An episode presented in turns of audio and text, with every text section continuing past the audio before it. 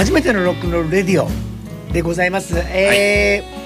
はい、前回までで、はいえー、荻手さんのレッド・ツェッペリンのすげえとこじゅっせんが、うんは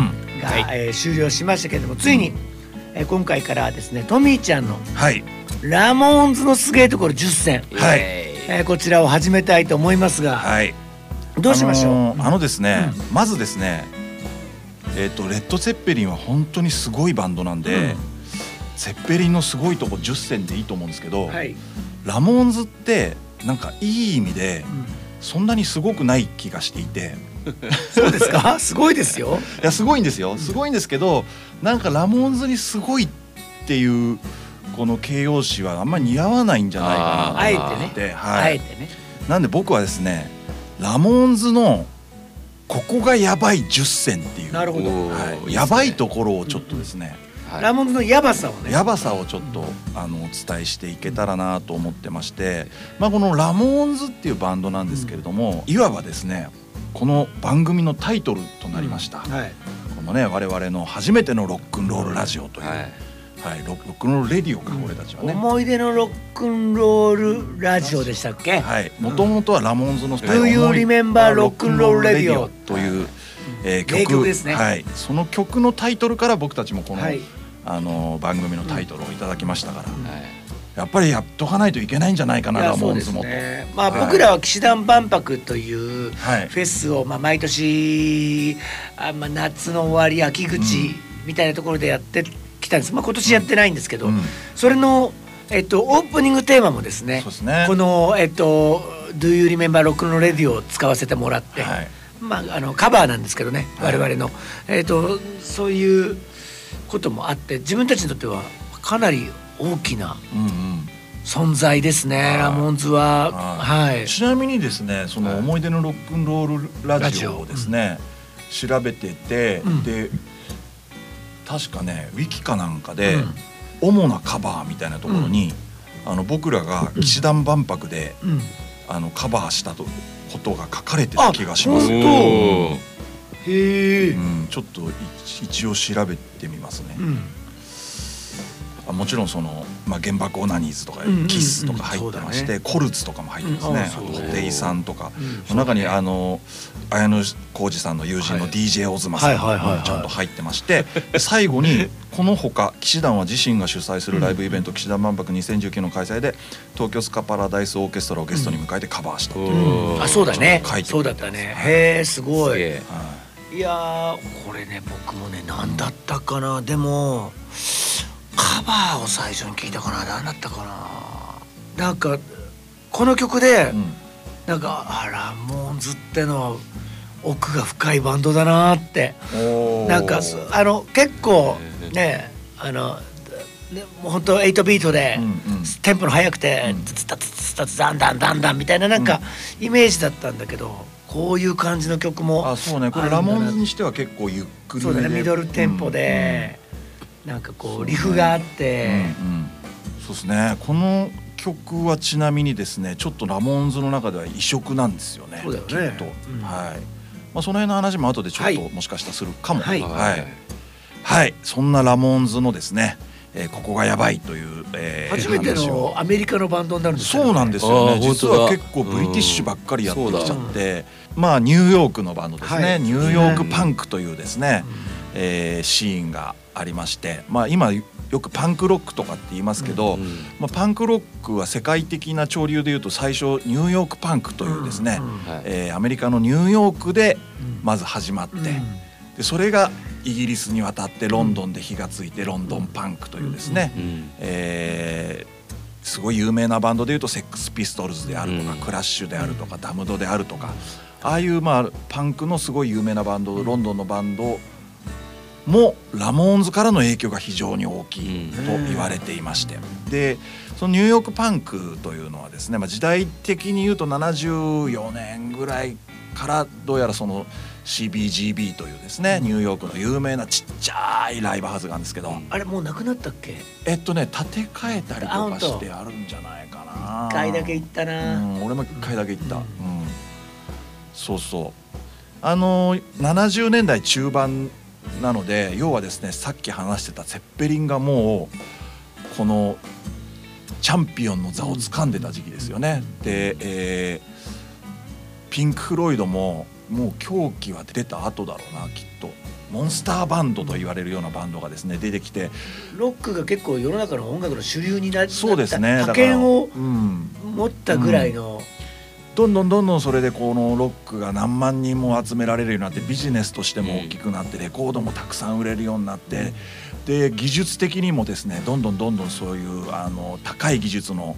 うん、えー、ミュージシャンがいっぱい出てきて、いろいろ実験的なことをしながらですね、うん、ピンク・フロイドとかあのキング・クリムゾンとかどんどんプログレッシブロックっていう方向に行きますし、ゼッペリンもそれこそ、えー、じゅっぷんを超えるような大作を作ったり、ライブではそれこそね「Dazed and Confused」とかさんじゅっぷんぐらい演奏したりとか、世の中的にはサイケデリックなサイケデリックがさらに発展してってっていう感じの時期なんですけれども、そのカウンターみたいな感じでですね、なるほどね、はい、このラモーンズというバンドがですね、先祖返りしたような、でも新しい、はい、そうですね、うん、あの初期のロックンロールのように短くてシンプルな楽曲をですね、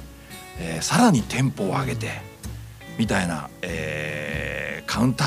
ーとしてそういう、うん、えー、パンクロックがですね、うん、生まれてったんですけど、はい、まあそのパンクロックのひな形を作ったバンドがやっぱラモーンズなんじゃないかなと思っていて、うん、あのそのニューヨークパンクっていうシーンにはですねいろんなバンドがいたんですけど、早くて短いシンプルなロックンロールっていうのをやってたバンドって実は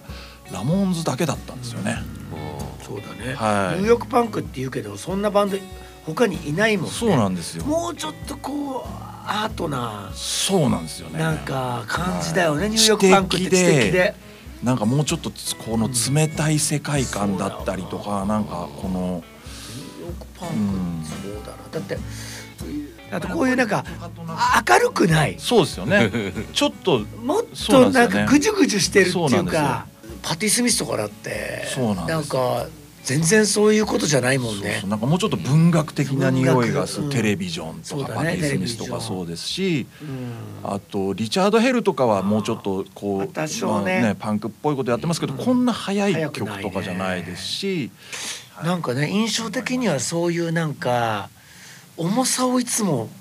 出さないよなラモンズって。ラモンズってね、なんか全部がこう、うん、ハッピーな感じがね、ハッピーでライトなんだよね、うん、なんかイメージがね、うん、実際に歌詞を全部見てたわけじゃないからわかんないんだけど、うんうん、なんか印象がいつもそういうなんか暗くなんか根深いみたいな、なんかそういうことをあえて出さない漫画チックだよね。うん、そうだね、うん、まあそうだね、まあここからいろんな話が出てくると思うから、はい、まだ、はい、うん、でそのちょっと前で言うとニューヨークドールズはもそういわゆるロックンロールな感じのことをやってんですけど、まあこういうちょっと早いみたいな、早くていっきょくが短いみたいな感じでもなくて、でもこの曲が短くて曲が早いみたいなのがロンドンに伝わって、クラッシュだったりダムドだったりになって、まあピストルズもそこから影響を受けてみたいなので、それが後々メロコアになって、そっから例えば日本ではハイスタンダードみたいなのが出てきて。そっからなんかモンパチとかになったりして、うん、なんか今ワニマとかにつながるですね脈々とつながってるものの源流が実はこのラモーンズなんじゃないか。確かにで、はい、だから結構その、まあ、パンクロックのアイコンってまあ何人かいるけど、うん、うん、まあやっぱり有名なのシド・ビシャスがいて、うん、うん、でまあロンドンパンクファッションとかいうのがあるけど、うん、シドは完全にラモーンズからの、そうなんですよ、ラモーンズのコピーです、ね、コピーだよね。だからライダースも、うん、ライダージャケットもアメリカの、ね、アメリカのフロントバックル仕様で、はい、でボロボロのデニムを履いて、はい、あのスニーカーを、キャンバス地のスニーカーを履くっていうのは、はい、確かにで白いプレベを使ってっていうの全部含めて、ね、ラモーンズのコピーなんですよ実はシド・ビシャス。じゃあそんなラモーンズのですねやばいところじゅっせん、うん、えー、いきたいと思います。はい、えー、お願いします。まずいっこめ、うん、名前がやばい。はい、えー、ラモーンズというバンドなんですけれども、はい、えこれメンバーをですねご紹介しますとオリジナルメンバーでいうと、えー、ボーカルがジョイ・ラモン、はい、ジョイね、はい、ギターがジョニー・ラモン、ジョニー・ラモンね、はい、ベースが ディーディー ラモン、 ディーディー ラモンね、えー、ドラムがですねオリジナルはトミー・ラモン、トミー・ラモン、はい、これですねあのいわゆるジャクソンファイブ的なですねあのー家族とか兄弟でやってるバンドもありますけど、ジャクソンファイブみたいに家族だった場合は全員ジャクソンになるわけですが、まさかのまさかの全員他人というですね。でもこの、はい、それこそこのフォーマットが全世界でいまだにそうなんですよ。それこそうちの事務所の後輩の岡本図もね、はい、そうですけど、そうなんですよ。有名なバンドでいうと岡本図もそうですし、うん、まああのニッチなところでいうと僕らの大好きなヤスシーズとかですね。まあそれは、はい、それは伝わらんと思うけど、まあそうですね。はい、まああれ名前なのかちょっとわかんない、ドラムヤスシ、ギターヤスシとかですね。そうだね。あ、まあだからギターウルフ、ギターウルフも言ったらそういうところですよね。あの名前は誠司さんですけど、ギターウルフ、ドラムウルフ、ベースウルフっていうね。はい。その全員ラモンを名乗ってですね、うん、このなんかそのバンドの結束感みたいなのを見せるっていうのも、そうですね、多分スタートがこのラモンズだったんじゃないかなと思って。いや、ラモンの性を持つっていうね、はい、しかもね、これやっぱね、ラモンって名乗りたくなる感じなんですよ。なんかこのあの結構ファンの人もラモン名乗りがちなとこがありますよね。勝手にラモンを名乗りがちなとことか、僕の知る限りだと、あのそれこそあのまあミュージシャンであり評論家である鳥居岳さんとかもね、鳥居ラモン岳みたいな、はい、ことをおっしゃってる時もありますし、あとまあそうですね、またちょっとこのまあニッチなところで言うと、またしかもちょっと方向は違うんですが、あの本田多門というプロレスラーが昔いましてですね。多門ズ。うん。本田多門さんラモンズ大ファンなんで、多門ズってバンドやってましたからね。多門ズの T シャツ欲しかったもんな。面白いなと思って調べてたら、本田多門さんはですね、なんとあのサッカーの本田圭佑さんと親族だったことがマジ。はい。すごい親族ですね。いとこだったかなんだ。ホンダースでいいじゃん。ホンダースですよね。はい。ホンダスで、そんなみんなが名乗りたくなるラモンズというこのラモンという名前なんですけども、だから後にメンバーのチェンジもあったけど、みんなラモンだもんね。ラモン一族だもんね。このあとトミー・ラモーンが辞めてマーキーって人が入ってくると、マーキー・ラモーンとなってですね、 シージェー とかね。 シージェー も シージェー ラモンです。マーキーに至ってはその前にあのリチャード・ヘルっていうそのニューヨークパンクのバンドのボイドイズっていうバンドでドラム叩いてた時はマーク・ベルって名前だったんですけど、ラモンズに加入したらちゃんとマーキー・ラモーンとなってですね、はい、全員がラモン姓を名乗るというこの掟のあるバンド。はい、これ誰が言い出したんですかね。これですね、このラモーンズの由来、由来はですね、名前の由来ですね、実はですね、あのビートルズがですね、シルバービートルズとまだ名乗っていたアマチュア時代に、あのみんながですね芸名を名乗した時があるんですよ、メンバー。え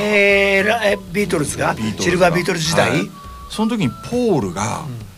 ポール・ラモーンって名乗ってたんです。へえ、知らなかった。そこから取ってラモーンズっていうバンド名にして、はあ、ビートルズの影響たるやん。は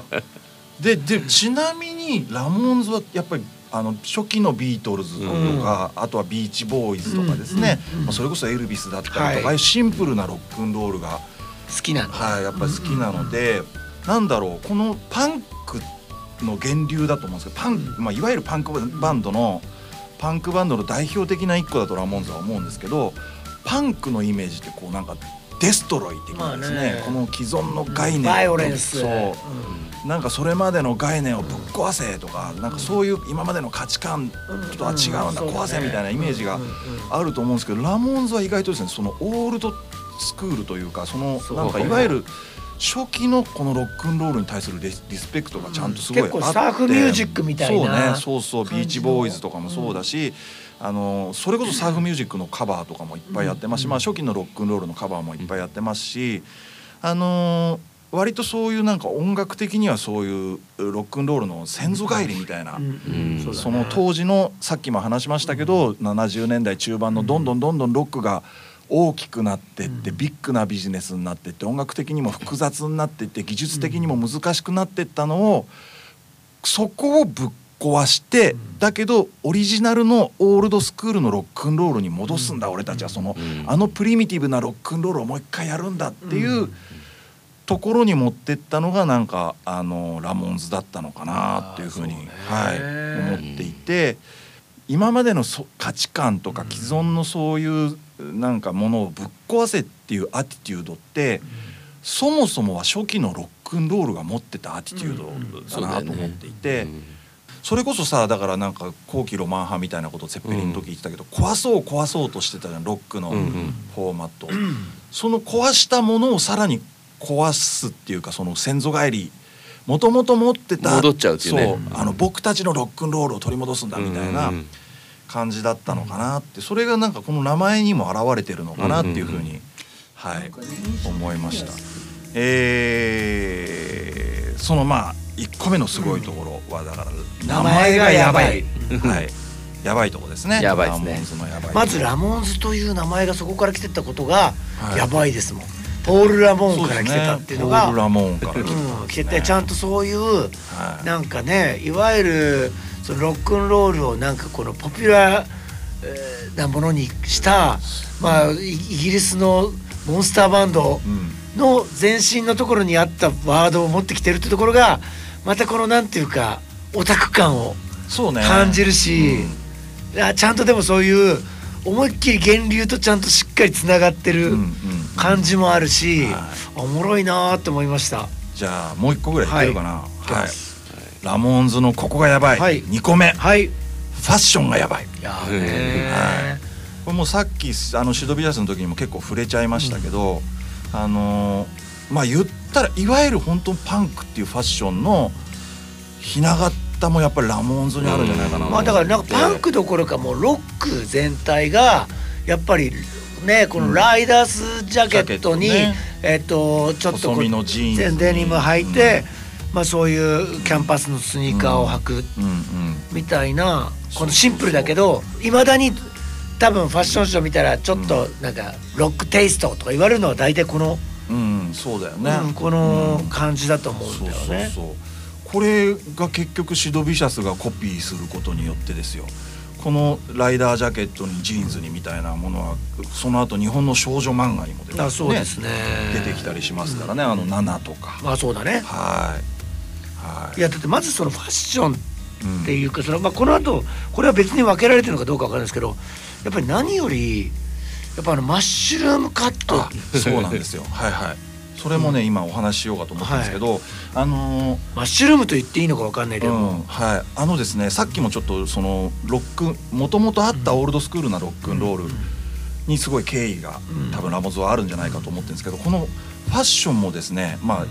服装はライダージャケットでその T シャツに細身のジーンズにみたいな感じなんですけど、これ全部今までにあるものの組み合わせなんですよね、別に。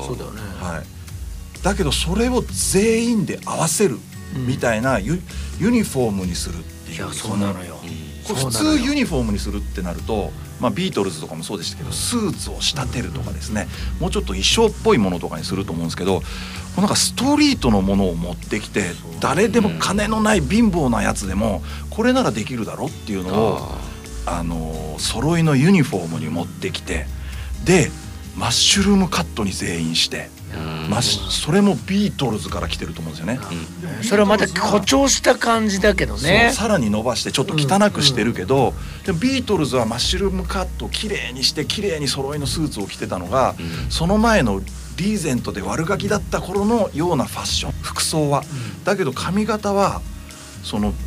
いわゆるマッシュルームみたいなものの皮肉というか風刺が効いてるというか、そうなんていうかね、組み合わせの、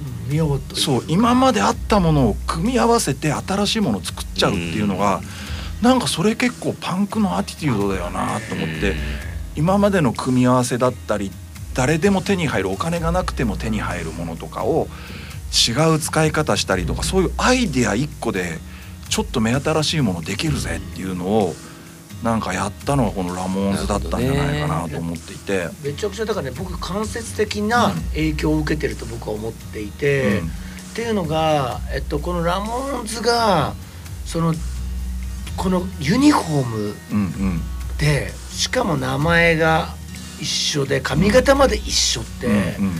これ本来なかなか欧米人とかで、うん、なんか自分を表現したい人間とかが一番嫌なことをやっていて、うん、でむしろこれをやりたくてみんな真似するっていう、うん、この時代においてもこれがかっこよかったかってすごく何とも言えない。最初はだから勇気がいったことのような気がするんだよね。しかもさ、ストリートファッションじゃん、いわゆるその革ジャンとかさ、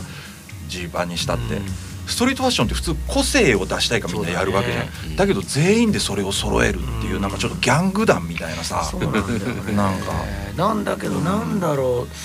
それで髪型は急にあれでしょ。そうなんだよね。そうで、うん、なんかね、普通はこれ多分、しかもこのぐらいの年代の頃って、うん、一番やりたくないような、うん、言ったら日本で言ったら軍隊みたいな。さあ、同じ坊主にさせられて同じ服着せられてとか、一番なんかこう嫌な右へ習いみたいなことを、自分たちでそのユーモアも多分きっとあると思うんだよね。どっかにユーモアもあって、だけどこれめちゃくちゃクールじゃないっていうのが、これ結構僕ら騎士団はすごくそれに近いことをやっていて、みんながみんなでその世の中的にはもう廃れてる。その変形学生服をみんなで揃いできて、髪型も全員同じリーゼントヘアにしてみたいな、なんかよくわかんないことさせられてるんだけど、それを本人たちだけは面白がって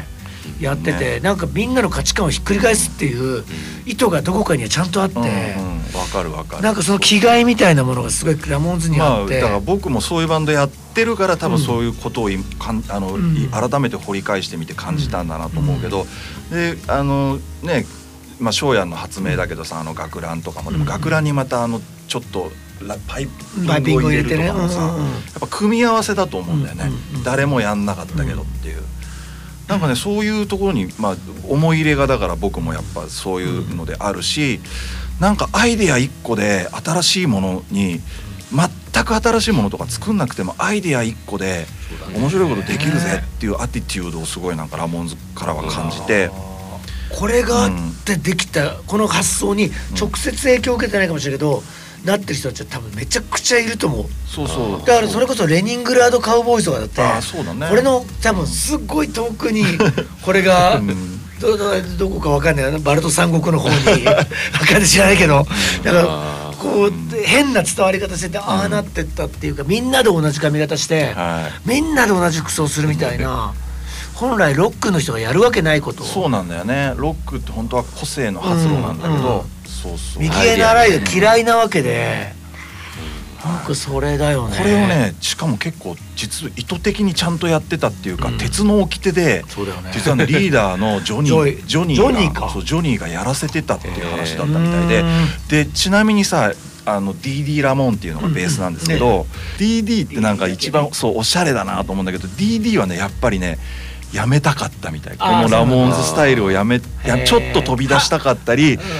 で、途中で髪切ったりとかもするんだけど ディーディー は。だけどね、あのそうやっぱりあのジョニーがとにかく許さねえっつって、これが俺たちのユニフォームなんだ切ろっていう風にやらせてたみたいだけど、小僧だったんだね ディーディー だけやっぱね、かもしんないね。洒落てる分、はい、そんなのもまああったみたいですけど、でもなんかこの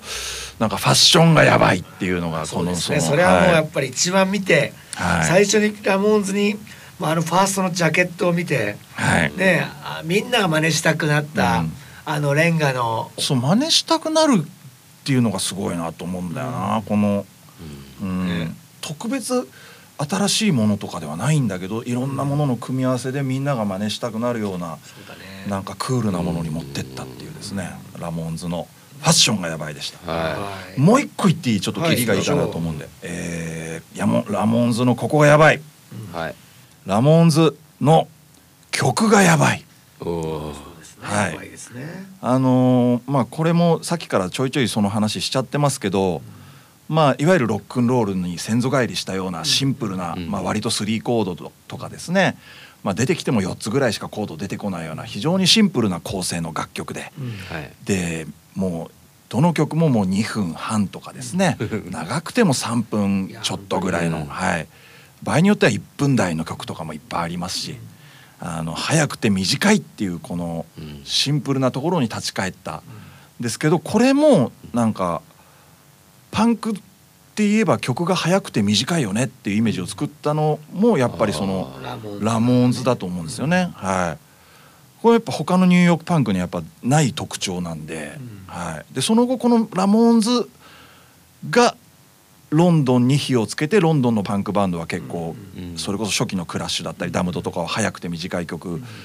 それがどんどんどんどん速くなってってハードコアになってったりとかっていうことだと思うんですけど、でこれもですね、なんか別に新しいことではないとは思うんですよ、やっぱり。なんかだけどなんだろう、アイデアだと思うんですよね。そのいわゆる初期のロックンロールがやってたギターでいうとこのジャジャジャジャジャジャジャジャとかすらしない、ベースもディディディディディディディディディディディディディとかすらしないで、もうよりシンプルにただただバレーコードといってですね、ギターの弦を全部バッてコードで押さえて、でもそれを高速で全部ダウンピッキングで弾くとかですね。ベースもルートっていって、そのコードの中で一番基本となる音しか弾かないんだけど、それをダウンピッキングで高速で弾くっていう、なんかちょっとそういうのを取り入れて、なんかそのそれまでの、まあこんなの初期のロックンロールじゃんともまたちょっと違う。そうだね、うん、そうだよね。テクニカルなことをあえて排除する。そうそうそう、誰でもできることにしちゃったっていう。運指みたいなことしないとか、うん、なんか、うん、これがですね、多分あの当時にギターを手にしようとした時にいきなりお手本でゼッペリンとかピンク・フロイドとかキング・クリムゾンとかってなったら、みんな若者たちはこんなうまいやつみたいにできないってなってたのが、なんかこれならできるわ俺っていう気持ちにさせたっていうですね。日本の音楽も彼らがいなかったら全然違うと、うん、要するに多分ブルーハーツは生まれてなかったから。そうね、多分、うん、きっとこれなら俺もできるって思わせる音楽だったと思うよね、うん、きっとね。これがだからそれこそロンドンでライブやった時にですね、ラモーンズが最初にライブやった時に、今でもなんかそのロンドンパンクのそのなるクラッシュのメンバーだったりピストルズのメンバーだったりダムドのメンバーだったりストラングラーズだったりみんな見に行ったらしいですけど、でジョー・ストラマーってですね、クラッシュの後のリーダーですねが、あの楽屋の窓を小石を投げて割って、でジョニーがガラッて開けて「なんだよ」っつったら「入れてくれファンなんだ」って言って楽屋に入れてもらって、話して俺たちもバンドやりたいんだって言って、うん、でも俺たちすげえ下手くそなんだって言ったら、うん、ジョニーが「いや俺たちもひどいもんだぞ」って言って、うん、そ, なんかそんなのもあって、でもロンドンのやつらが「よしやろうぜ、楽器弾けなくたってバンドできんだよ」みたいなですね、うん、なんかそういう世界中の人たちにこう火をつけた、はい、いや偉大だな、はい、そのシンプルなプリミティブなロックンロール、うん、それなのにめちゃくちゃいい曲が。死ぬほどあるんだよね。素敵なグッドメロディーだよね。超グッドメロディーで、でやっぱり今もさ、あの僕は結構ああいうなんだいろんなその映像系のそのサブスクみたいな山盛りが入ってんだけど、うん、やっぱアメリカを系の、えー、ドラマ、うん、まああとは結構スーパーヒーローものとかもそうだけど、どの作品見てもいまだ必ずいちわには使われるんだよ、ラモーンズの。やっぱね、ラモーンズがきっと多分なんだかんだアメリカのなんかその良き時代のなんかこう世界観を出すのにすごく適してる楽曲をやってるから、結構な頻度で使われるんだよね、いまだに。うん、やっぱみんなの青春の中に必ずいて。そう、そんなクラスメートは大体いないんだけど、あんなラモンズみたいなやつってそうね、そうでもなんかロックンロールハイスクールそうなんだよねの世界だもんね、うん、なんとなく い, いたんじゃないかみたいな、うん、そうそう、そこにラモンズが、うん、みたいなね、うん、だからそれこそね、あの彼らのバンドサウンドっていうと、僕らはラモンズはそれなりに聴いてたけど、きゅうじゅうねんだいに入って僕たちはまた夢中になって、それがその一部がメロコアブームになっていくんだけど、うん、えっといろんなレーベルがあるんだけど、当時有名だったのが「Lookout」っていうレーベルがあって、そこにそのクイアーズっていうバンドとか、うん、スクリーチング・ウェーゼルとか、うん、で後の、えー、グリーン・デイとかがそこにいて、そのラモンサウンド、うん、もうシンプルな、うん、テンポの速いメロディアスな楽曲をやるオムニバスみたいなのがいっぱい出てて、でその中ねこういくつか目立つバンド僕ら好きになって、うん、あのいたんだけど、まあ後にそこからグリーン・デイがもう。ね、ワールドクラスのバンドになっていくんだけど、みんななんかねそのラモンズに影響を受けた、うん、結構そのパンクアメリカのパンクバンドの音源って必死で当時探してて、うん、そうだから結構ねいろあの変な全然関係ないところにも結構やっぱ影響を与えてて、うん、僕らもそこからもう一回ラモンズを知るみたいなことがあったなって、うんうん、そうですね。僕が思ったのは、うん、なんか例えばインベーダーゲームとかパックマンとかさ、うん、ゲームが生まれた頃さすごい楽しくて、うんうん、それであのどんどんどんさ難しくなってってゲームが スリーディー になったりして自分も動いちゃうアウトバーンがあったりとかしてもあってなった時にある日さテトリスが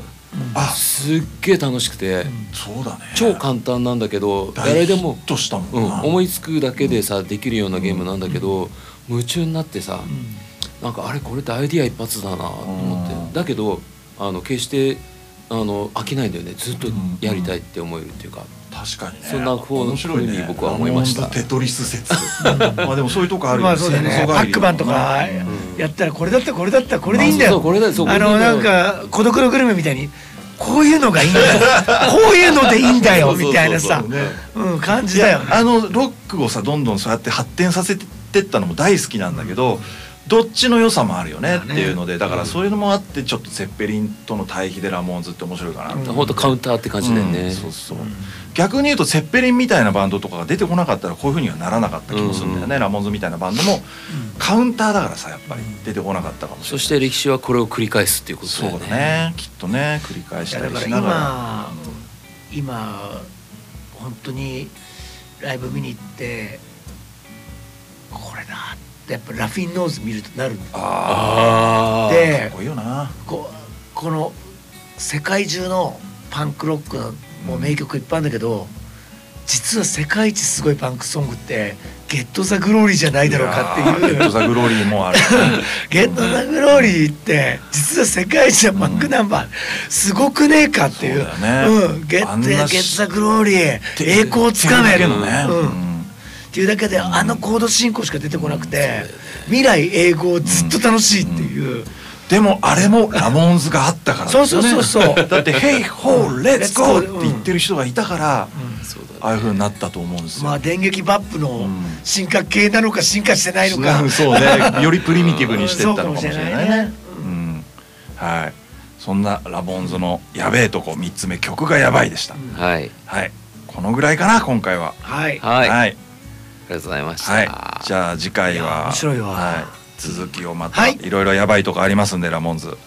はい、よろしくお願いします。よろしくお願いします。ありがとうございました。